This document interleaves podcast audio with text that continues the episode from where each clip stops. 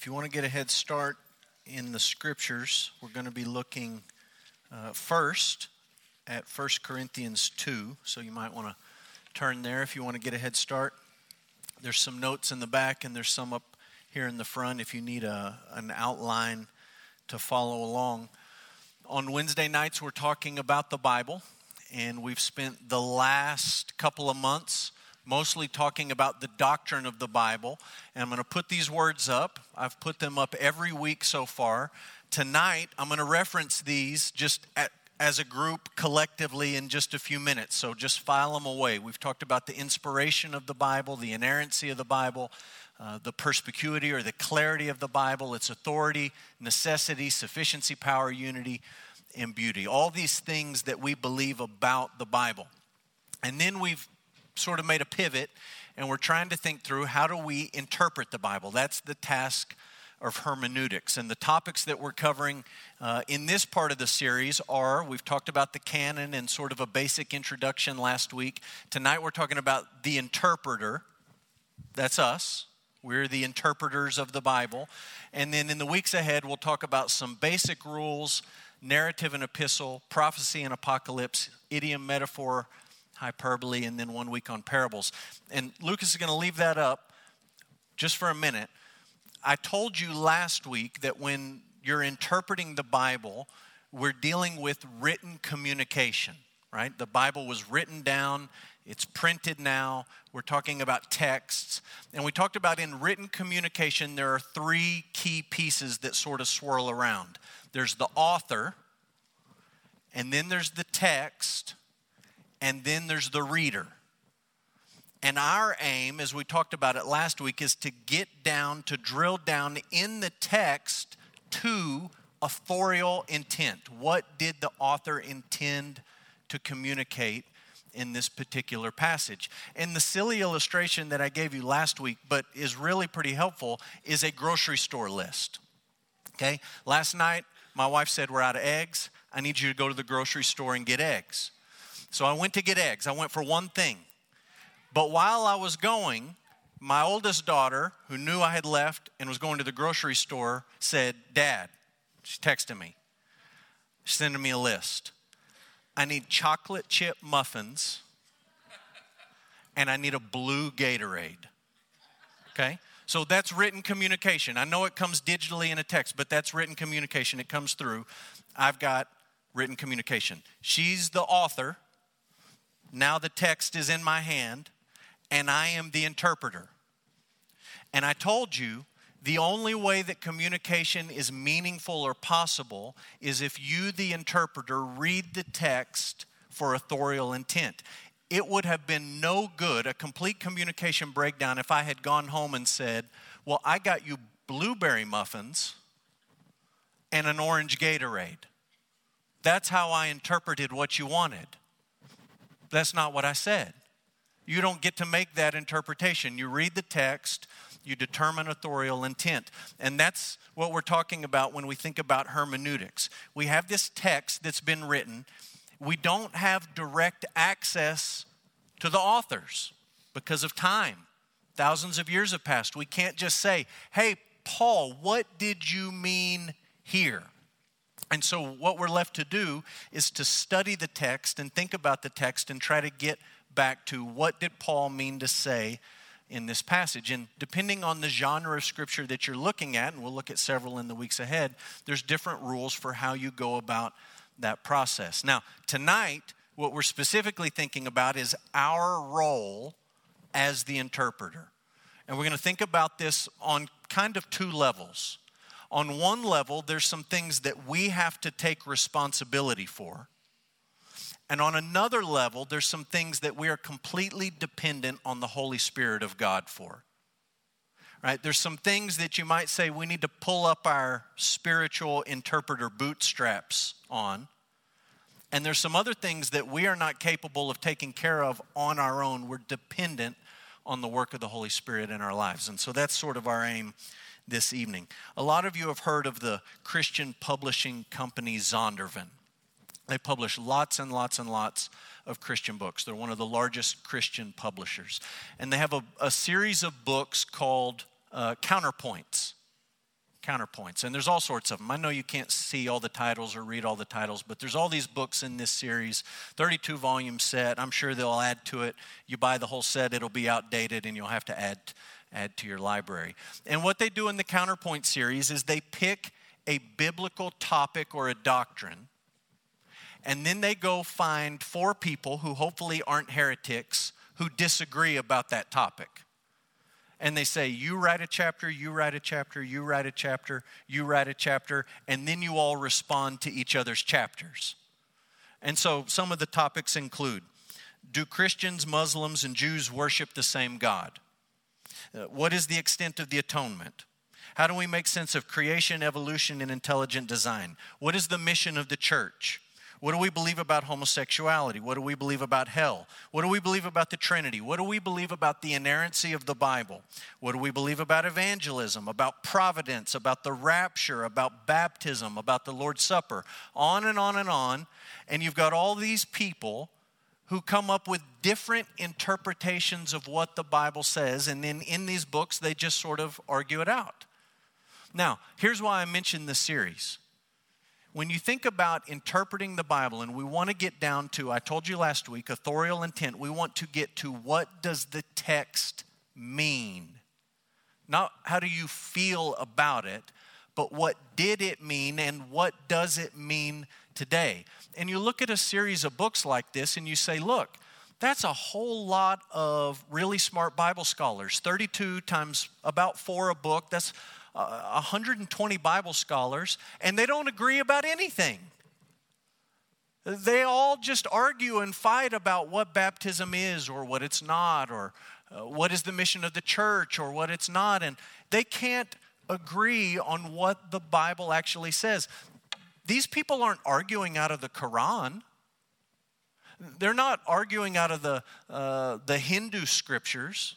They're arguing out of the Bible and they all come away with different opinions. When you read that, all the debate, all the disagreement, it can be really discouraging to think, how do we get to what it actually means? Are we just going to be stuck in this endless cycle of fighting and arguing and we just can't agree on what the Bible actually means? That's what we're trying to deal with on Wednesday nights right now, thinking about how we interpret the Bible. And here's part of the answer that we're going to discover tonight. When you read a series of books like this or an individual book like this, not everyone is actually playing by the same rules. Okay, you can think about interpreting the Bible. I don't mean to, to trivialize interpreting the Bible, but you can almost think of interpreting the Bible like a game, an athletic contest. And when we talked about the canon, we said this is the field that we play on. We don't go outside of these boundaries. This is where the game is played. But we also have to agree on what are the rules for interpreting the Bible. And the reality is, not everybody in these books, not everyone that pastors a church, not everyone who claims to be a Christian is playing by the same set of rules. And so we're going to talk about that tonight. Uh, we're going to think first about the qualifications of an interpreter. You think about this as sort of a job description for you as you approach the Bible as an interpreter. What are the qualifications? Number one, a qualified interpreter is a person of faith. A qualified interpreter of the Bible is a person of faith. 1 Corinthians chapter 2 verse 14 Paul says the natural person and as he's laying out this contrast in 1 Corinthians 1 and 2, he's talking about the natural person and the spiritual person, the Christian person, the follower of Jesus, and the non Christian person, a saved person and a not saved person. The natural person does not accept the things of the Spirit of God, for they are folly to him, and he is not able to understand them because they are spiritually discerned. It says two things closely related but different. The natural person doesn't accept the things of the Spirit, and the natural person is not able to accept and understand the things of the Spirit because they are spiritually discerned. Hebrews 11 is a sort of a sister passage to this. If you flip over to Hebrews 11 and you look at verse 6, the author of Hebrews says in this uh, early part of the, the hall of faith, he says, Without faith, it is impossible to please him. For whoever would draw near to God must believe that he exists and that he rewards those who seek him what the New Testament is telling you is that as you approach the Bible, you have to approach, if you want to interpret it correctly, you have to approach as a person of faith. Sometimes scholars refer to this as the hermeneutical circle.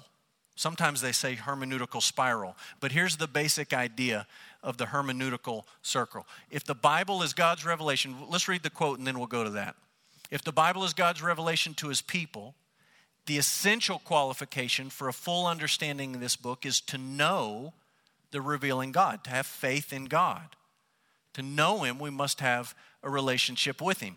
And when you start to piece all this together, you come with this circle, and you can see it in the, the arrows here. If you want to understand the Bible, you've got to know God, you've got to be a person of faith. That's what Paul's telling the Corinthians, and that's what the author of Hebrews is saying. If you want to make sense of spiritual things, Holy Spirit inspired the Bible. If you want to understand the scriptures, understand the gospel, you got to have faith. You got to know God. Well, how do you know God? You read the Bible. How do you understand the Bible? Well, you have to approach it with faith. You got to know God. Well, how do you know God? Well, you read the Bible. And you say, okay, I, I see the circle. Where do I get in? And all I'm saying to you is, you just get in. You just get in. You believe that there's a God, you believe that He's spoken, you have faith, you start reading the Bible, you learn more about Him, and it's just sort of a circle that goes round and round. You can think about this same circle, this same cycle, when you think about the whole of the Bible and the parts of the Bible. It's the same idea. How do you make sense of the individual little bitty parts of the Bible? Someone asked me a Bible question today about a really small piece of the Bible. They said, I'm totally confused by this little piece. And I said, Well, I think one of the ways you make sense of it is you interpret in, in light of all the rest of the Bible. Well, how do you understand the whole big picture of the Bible? Well, you got to have some sense of all the little bitty pieces and you sort of get in that same cycle, right? If you want to understand the big picture, you got to understand all the little pieces. But if you really want to understand all the little pieces, you got to have some sense of the big picture. And that sort of goes around and around and around. And when it comes to the parts and the whole, as you go around that cycle, your understanding of the Bible grows and it gets much, much stronger. There's sort of a synergy that takes over. And the same thing is true when it comes to faith and knowing God. We come to the scriptures, we want to learn the truth about God. But we've got to approach with faith. We've got to know Him. We've got to be spiritual people, not natural people, to make sense of spiritual things. So I know that feels like a chicken and the egg sort of thing, and you just sort of say, I don't know what's going on. But you've got to approach the scriptures as a person of faith if you're going to understand this book. Secondly, a qualified interpreter is committed to obedience. If you really want to understand the scriptures, you've got to be committed to obey. So, if you want to understand what the Bible means by repentance, you have to be prepared to repent when you need to repent. And if you want to understand what the Bible says about Christ likeness, you need to be prepared to put off some things and to put on some things so that you can pursue Christ likeness. James talks about this in James chapter 1 verse 22, he says, Be doers of the word and not hearers only, deceiving yourselves. It's a great thing to go to Bible studies. I am so glad you're here tonight. On Sunday morning, when we have Sunday school classes, I'm so glad you're here. But if you're only coming for intellectual learning and stimulation, you're missing the whole point. That's not what we're here to do. We're not here to make like Bible trivia nerds who can win the Jeopardy category when it comes up on, you know, Old Testament or whatever. That's not the, the goal. And James says it. Don't be a hearer only and deceive yourself. If anyone is a hearer of the word and not a doer, he's like a man who looks intently at his natural face in a mirror. He looks at himself and he goes away and at once forgets what he was like. But the one who looks into the perfect law, the law of liberty, and perseveres, being no hearer who forgets, but a doer who acts, he will be blessed in his doing.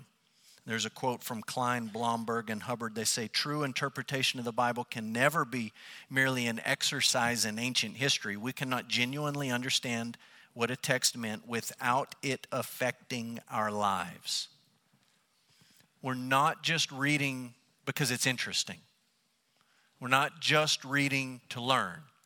We're reading for life transformation, and we're reading that we might grow more and more like Christ. So you got to be committed to obedience.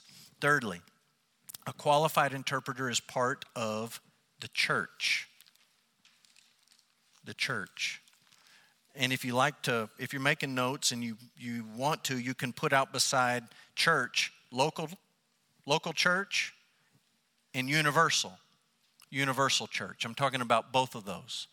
If you want to be a true interpreter of the Bible, you got to be part of a local church and you got to be part of the universal church. Look what Paul says in Ephesians 4. Uh, 1 Corinthians 12, Paul says there's many members in one body, and he's talking about the different roles that we play and that we're dependent on each other and that we need each other. Paul talks about the same thing in Ephesians chapter 4, starting in about verse 11 he says, He, God, gave apostles, prophets, evangelists, shepherds, and teachers to equip the saints for the work of the ministry, for building up the body of Christ until we attain, we all attain to the unity of the faith. That's what we're seeking.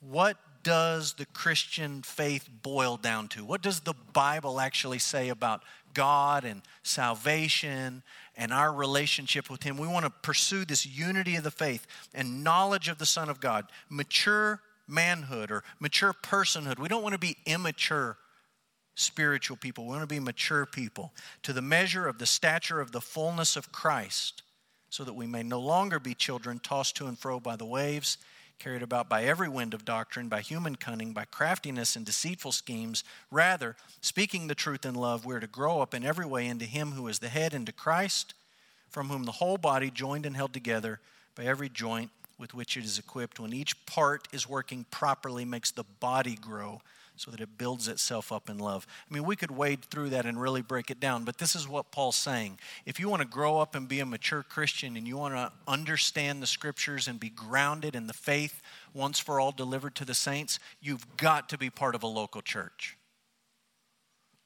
You can't just read Paul's letters, that's not enough.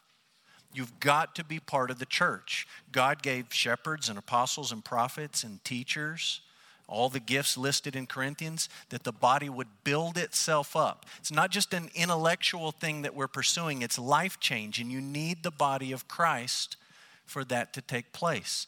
If Paul lived in 2021, he might add a little footnote in Ephesians 4 that says, You can't reach the unity of the faith and knowledge of the Son of God and mature manhood and the stature of the fullness of Christ watching YouTube videos by your favorite preacher at home. Watch YouTube videos by your favorite preacher at home. That's great.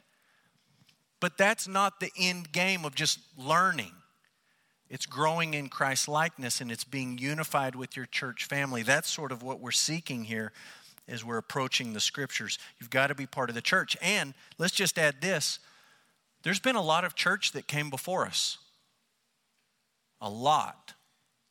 There's been a lot of people who have read this book and wrestled with this book and thought about this book for 2,000 years. The church has been wrestling with it. We haven't always got it right. Sometimes we've gone off out into left field.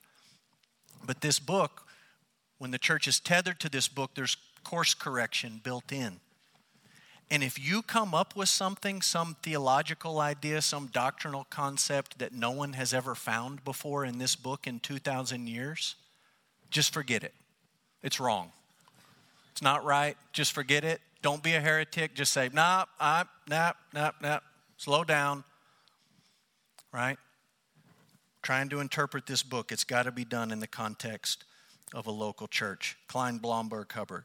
We are not the first ones to puzzle over the meaning of the Bible. We require the enrichment, endeavors, and assistance of our fellow believers to check our perceptions and affirm their validity. Likewise, our conclusions, if they're correct, have importance for others, meaning, as you're learning and growing in knowledge of the scriptures, it's not just for you, it's for other people in your church. And if you're not here investing in other people in your church, then you're just hoarding all that stuff in your own mind, in your own heart, which isn't the point, anyways.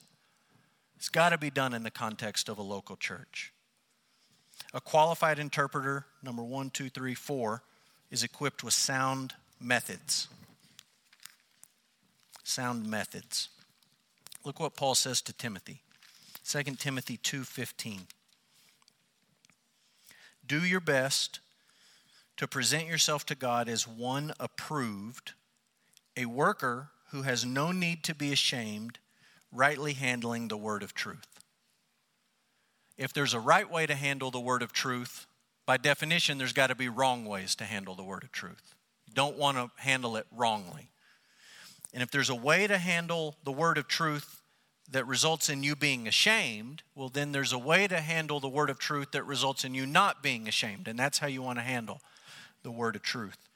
And if there's a way to be an approved worker handling the word of truth, then there's, by definition, a way to be an unapproved worker mishandling the word of truth. We want to approach the scriptures the right way. We want to interpret the Bible with sound methods. One last thought, and this is a big one. This is really, really, really big.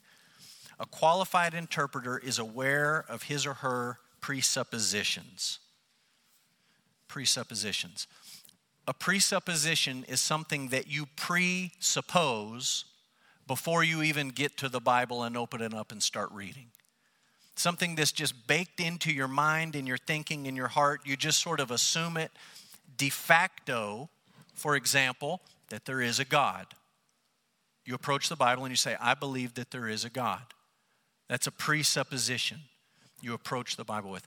I believe that there is a God and that He's good. I approach the Bible believing that there is a good God who has spoken to us in this book. All of those things are presuppositions. And sometimes you'll hear people talk about, usually it's academics, that say, we just want to put all of our presuppositions aside and we just want to approach the text and just take it at face value without anything sort of pre baked in to our interpretation. It's not possible. Everyone who approaches any text approaches that text with certain presuppositions. And those presuppositions color and influence the way you make sense of what it is that you're reading. I'll give you a sports analogy. We like to watch sports in my house, and by we, I mean I like to watch sports in our house. Now, I have a son. He's not old enough to be interested in any sport on TV except the rodeos that he records, and he just watches them over and over and over. But if I'm watching a basketball game or a football game, and Clayton comes in the living room. He has started asking this question. It took me a couple of times to have any idea what he's saying. The question is Dad, do we have a Wii in this game? I kept thinking Nintendo Wii. Like, are you talking about video games? I don't understand what you're saying. Dad, do we have a Wii in this game? And what he's saying is, are we rooting for someone in this game? Like, is it a we? That's us. Like, is there a bad guy in this game? I need to know if there's a bad guy. Is there a good guy? Somebody that we're on their side. Right, he, he understands the way I make sense of this thing on TV changes. It's influenced if we have a we in the game. And so I say to him, Dallas Cowboys are playing. That's a we. Kansas Jayhawks are playing. That's a we. We are pulling for these people. Everyone else is evil. Bad, bad, bad, bad. So we're going to pull for these teams no matter what. Sometimes when we're watching a game, he says, Dad, do we have a we? And I think, eh, not really. But I really don't like those guys. So we're going to have a we just because we don't want to be them. We're going to be we with these guys because we don't want to be them. Sometimes, like the other night, there was a basketball game on, national championship game, Baylor and Gonzaga. Clayton says, Dad, do we have a we? And I said, Well, uh, kind of like the Gonzaga coach. He seems like a nice guy, and I'd kind of like for him to win. But Kansas is in the Big 12, so maybe I'll pull for Baylor. But I don't know. I picked Gonzaga in my bracket, so I'd like to win the bracket challenge and be able to brag about that for the next year. I don't ever win that. But Gonzaga's Catholic and Baylor is at least Baptist in name, and so I don't know. And so you just end up saying, "Listen, I just we just want it to be a good game. We just want to see a good game. We just want to be entertained." That's a presupposition. So I don't care who wins. I just want it to be entertaining. That colors, that impacts the way that you watch a game. Look, this idea of who you're rooting for, who we're pulling for, who you're rooting against, you just don't care. All of this explains why we watch the same games and feel so differently about it. Remember I put all those books up on the screen and I said there's all these people, they can't agree about anything. They just talk about these things and they argue to no end. It's because they're approaching these issues many, many times, if not most of the time, if not all the time. They're approaching these issues with different presuppositions. They're starting with certain ideas about God or the Bible or systems of theology baked into their thinking so that when they read the exact same text, one guy says, Go Gonzaga, and one guy says, Go Baylor. Right? Same playing field, same text. They come away with different views. Many times it's because they have different presuppositions. So here's what I'm saying to you you can't eliminate your presuppositions when you approach the scriptures, everyone has them. What you need to do, what I need to do, is make sure that we approach the Bible with the right presuppositions. And that circles back to that very first thing that we talked about. If you want to be a, a qualified interpreter of scripture, you got to have faith. You got to believe that God exists. You got to be willing to submit your life in obedience to what this book says, to change your thinking. When this book confronts you about something that your grandma taught you, your grandma might be wrong she might be right, and I need to change. I don't know. But you got to be willing to approach it in that way. So these this idea of presuppositions is important. Now, that's all the stuff we need to kind of worry about. We also have to be dependent on the work of the Holy Spirit in our lives if we're going to interpret this book rightly. And so let me throw a few ideas your way. This is Robert Stein. He says, throughout the entire process of interpreting the Bible, the Holy Spirit is intimately involved. In his book, he talks about the Holy Spirit's involved in the inspiration, breathing these words out, right? carrying these men along. Uh, Peter describes it as they wrote these words. The Holy Spirit, he's involved from a historical process, has been involved in preserving these texts. I mean, it's a remarkable thing that we're reading a book that was written so many thousands of years ago. We have none of the original autographs or manuscripts that were written. We have copies of copies, but we have, we talked about this when we looked at the canon, thousands and thousands of manuscripts. And we look at them and we compare them and we understand, we know what the original text says. So the Holy Spirit's been involved in that process. The, the Holy Spirit's been involved in guiding the church to, to recognize, not to make the canon of Scripture, but to recognize the books that the Holy Spirit inspired. And the Holy Spirit has a few more things uh, that are important in terms of his role in our lives. So let me mention these. The Holy Spirit must regenerate our hearts if we're going to understand the text. If you're going to understand the text of Scripture, you have to have a heart that has been regenerated by the Holy Spirit. And this is what we read earlier out of Second Corinthians 3 and 4. Paul talks about this veil that was over these old covenant believers. They just didn't see and they didn't get things many times. And he talks about the Spirit is the one who can lift this veil and provide freedom to God's people. He says, This is a, verse 18 at the end. This comes from the Lord who is the Spirit. This removal of the veil is not something your pastor can do. It's not something your Sunday school teacher can do. It's a work of the Holy Spirit. And he says in chapter 4, he says, Look, here's our ministry. We don't try to manipulate you, we don't try to sugarcoat you. We don't try to tell you what you want to hear and butter you up. We just tell you the plain truth of the gospel. Why? It wasn't because he thought those people could get it on their own. He said, in fact, the enemy has blinded your eyes so that you don't see the truth of the gospel. But it's that he believed that the Holy Spirit, the Lord, could open eyes, open hearts, change minds, give people ears to hear the truth. And he describes it in terms of what we read in the opening chapters of the book of Genesis. Just like God in the beginning said, Let there be light, and light came bursting into existence. God now, through the work of his Holy Spirit, can give light. He can give eyes to see the truth through this regenerating, life giving work of his Spirit. So the Holy Spirit's got to regenerate our hearts if we're going to understand the text. Secondly, the Holy Spirit has to illumine our minds if we're going to truly and fully understand the text. And you can go back and look at 1 Corinthians 2. 1 Corinthians 2 is a long discussion about the natural man and the spiritual man and what can be discerned and what can't be discerned. We need the Holy Spirit to illumine our minds, to shine light in our minds so that we can understand. Stein says this Luther, Calvin, the other reformers, they reflected on how the Spirit was involved in the interpretation of Scripture. They spoke of the inward work of illumination and conviction of the Holy Spirit. This view is also expressed at times by saying that apart from the Spirit, we cannot fully or truly understand the Bible. Okay, listen. There are non Christian people who spend their life studying this book. I know that seems strange to us as Christian people, but there are non Christian people, atheistic people, who spend their life studying this book as a piece of literature.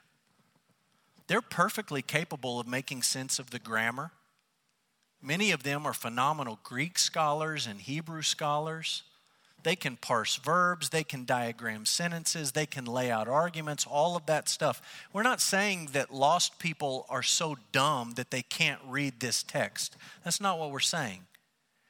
But what we're saying is if you want to really get it, if you want to truly get it, you can't do it on your own. You're dependent on the Holy Spirit. You're dependent on the Spirit to give you a new heart, and you're dependent on the Holy Spirit to illumine these truths. Last, the role of the Spirit interpretation is not an excuse for laziness. Stein said it so good, I just gave you the quote. What I mean is, None of us get to say, Well, I don't study the Bible much, I'm just spirit taught. No, you're lazy. Right? What did Paul tell Timothy? Timothy, don't worry about it, young preacher. Just rely on the Holy Spirit. He'll tell you exactly what. He said, Timothy, be an approved workman. Don't be ashamed of the way that you handle the word of truth. Handle the word of truth rightly. Timothy, you're going to have to work at this. You're going to have to labor at this. So, the work of the Spirit in our lives is no excuse for laziness. So, what do we do? Just some practical thoughts here at the end, and I'm going to give you these quick. Uh, I pulled all of these out of a book called 40 Questions About Interpreting the Bible. It's by a guy named Rob Plummer. Uh, he's a professor of Greek at Southern Seminary. Uh, if you like studying about this kind of stuff, this is a book you might check out. There's parts of this book that are a little bit on the technical side, but there's a lot of stuff in the book that's really uh, helpful, and this is some of it. How do we improve as interpreters? Okay, number one, read the Bible. It's a great Sunday school answer. The goal here is immersion, by the way. Right? The best way, I think we all understand this, the best way to learn a new language is not to download an app on your phone and spend five minutes a day piddling around with vocabulary and think if I do this for a couple of weeks, I'm going to be able to speak Spanish or Chinese or German or whatever. If you really want to learn another language, go to a place where people speak it and just figure it out. Find a teacher and just stay there and immerse yourself in it, and you'll get it. If you want to get the Bible, immerse yourself in it devotions, one verse a day, well, that's better than no verses a day, but that's not what we're talking about. You've got to be able to see the whole big picture. And if you want to be able to understand this book, you just need to read it. I don't think there's anything in the world that says a Christian must read the Bible all the way through in a year. There's no, I mean, there's no, I can't say that to you. I can tell you that I do it and have done it for many, many years now as just a way to say, I've got to immerse myself in this book. I've got to be reading it. I've got to be in it. I've got to be swimming in it. I've got to be thinking in it. I've got to be living in these things. So, number one, read the Bible. Number two, read and listen to faithful preaching and teaching. And maybe I should have had you fill in the blank on faithful rather than preaching, but you get the idea. There are a lot of popular preachers. Um, Apple Podcast, whatever podcast you listen to, they'll tell you who gets the most downloads and who's the most popular. That's probably not the best place to start. Find somebody who faithfully talks about the scriptures. Not somebody who's the funniest, not somebody who's the most entertaining, but someone who's just faithfully talking about the scriptures. There is so many good preachers out there available that you can listen to during the week while you're driving, while you're exercising, while you're mowing the lawn, while you're doing laundry, while you're doing dishes, whatever. There's people that you can listen to, people like Alistair Begg, people like John MacArthur. listen to these guys, how they're teaching, how they're preaching. It helps you understand the Bible. Thirdly, understand the relationship between faith and understanding. We talked about that earlier. You're going to be a qualified interpreter, you got to be a person of faith. I shared this quote with my Sunday school class a few weeks ago from Anselm. He says, I do not seek to understand in order to believe, I believe in order to understand. How many people say, Well, I'll believe these things about God when I can make sense of all of them and put it all together in my brain? Well, good luck with that. That's the wrong way. You've got it entirely backwards. You've got to come with a heart willing to believe, a heart that has faith if you want to understand. Fourthly, don't just affirm sound interpretive principles, but apply them. This is going back to that idea of obedience we talked about earlier. The goal is not just to be able to figure out Bible mysteries or decode things you've never been able to make sense of, but it's to have a life that's actually changed. Fifth, welcome and receive feedback graciously if you can read the Bible every day for five years and you don't change your mind about anything, anything, you're not challenged by anything, your presuppositions are getting in the way of what the Bible is actually saying. None of us have it all figured out perfectly. I mean, the books about all these guys arguing and debating proves that. Do any of us think that we're the one person that has all 32 of those issues figured out exactly perfectly right? No, absolutely not. So receive feedback, do it graciously. Sixth, acquire and employ Bible study tools. If you speak English at all, you have more resources for Bible study available to you than any people who have ever lived on this planet ever. Not by a little bit, but by a long shot. By a long shot. I like this quote from Erasmus. I don't agree with Erasmus about a lot, but he said, When I get a little money, I buy books, and if any's left, I buy food and clothes. So maybe you could get some tools. Get your clothes, get your food, and then if you have some left over, maybe you get some, some tools to help you understand the Bible. One last thought pass on what you're learning. I like the way he phrased that because if he had said teach, a lot of you would have said, nah, I'm not a teacher. So you don't have to teach. We don't have to put you in charge of a Sunday school class or give you a Wednesday night. But you know as well as I do that when you teach something, you study it entirely different. You learn it in greater detail. You think through it in a different way. And when you pass it on to somebody else, it helps you learn it even better. Our Sunday school teachers tell me that all the time. How much I'm learning because I'm teaching. And I've got to dig in and I've got to be ready to share this with other people. So, if you want to be a good interpreter of the Bible, maybe find a way to pass on what you're learning. So, we're going to end with prayer and pray that God would make us qualified interpreters and pray for the work of the Spirit in our lives. So, let's pray.